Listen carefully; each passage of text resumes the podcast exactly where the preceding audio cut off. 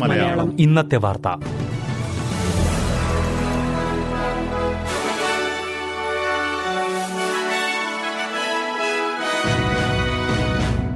നമസ്കാരം.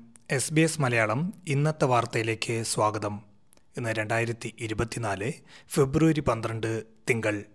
വാർത്തകൾ വായിക്കുന്നത് റിന്റോ ആന്റണി.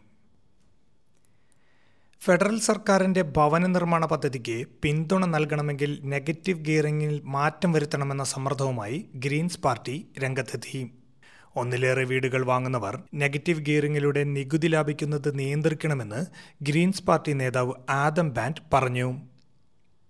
ഇൻവെസ്റ്റ്മെന്റ് പ്രോപ്പർട്ടി ഉള്ളവർക്കുണ്ടാകുന്ന നഷ്ടത്തിന് നികുതി ഇളവ് നൽകുന്ന പദ്ധതിയാണ് നെഗറ്റീവ് ഗിയറിംഗ്.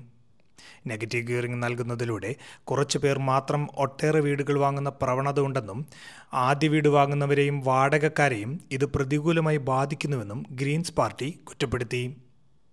ആദ്യ വീട് വാങ്ങുന്നവർക്ക് നാൽപ്പത് ശതമാനം വരെ സർക്കാർ ഗ്യാരണ്ടി നൽകുന്ന ഹെൽപ് ടു ബൈ പദ്ധതിയെ പിന്തുണയ്ക്കണമെങ്കിൽ നെഗറ്റീവ് ഗിയറിംഗ് നിർത്തലാക്കണമെന്നാണ് ഗ്രീൻസ് പാർട്ടിയുടെ ആവശ്യം.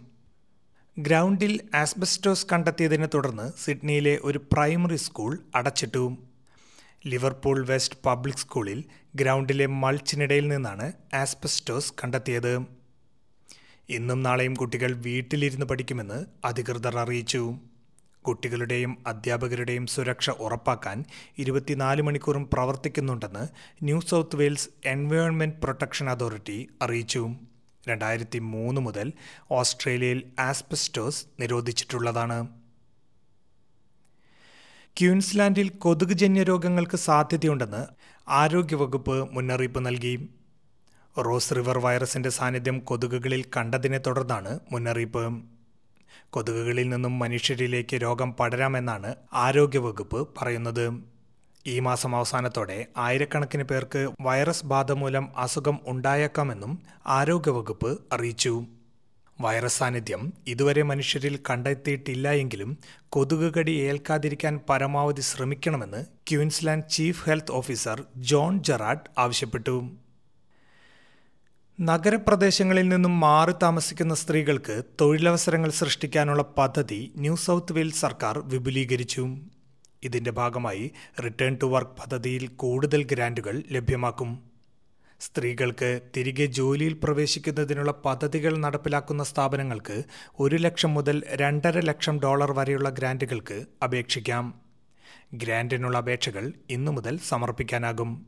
സ്ത്രീകൾക്ക് കൂടുതൽ അവസരം സൃഷ്ടിക്കുന്ന സ്ഥാപനങ്ങളെ പ്രോത്സാഹിപ്പിക്കുകയാണ് പദ്ധതിയുടെ ലക്ഷ്യം. അണ്ടർ നയന്റീൻ ക്രിക്കറ്റ് ലോകകപ്പ് ഫൈനലിൽ ഇന്ത്യയെ തോൽപ്പിച്ച് ഓസ്ട്രേലിയ കിരീടം നേടി.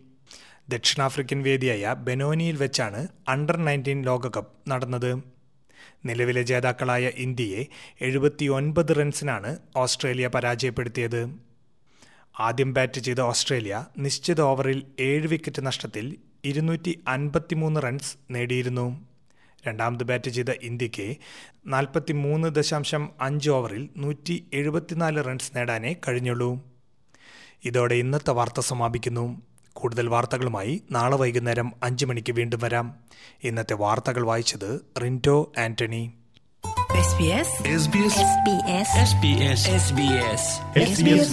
ഇന്നത്തെ വാർത്ത.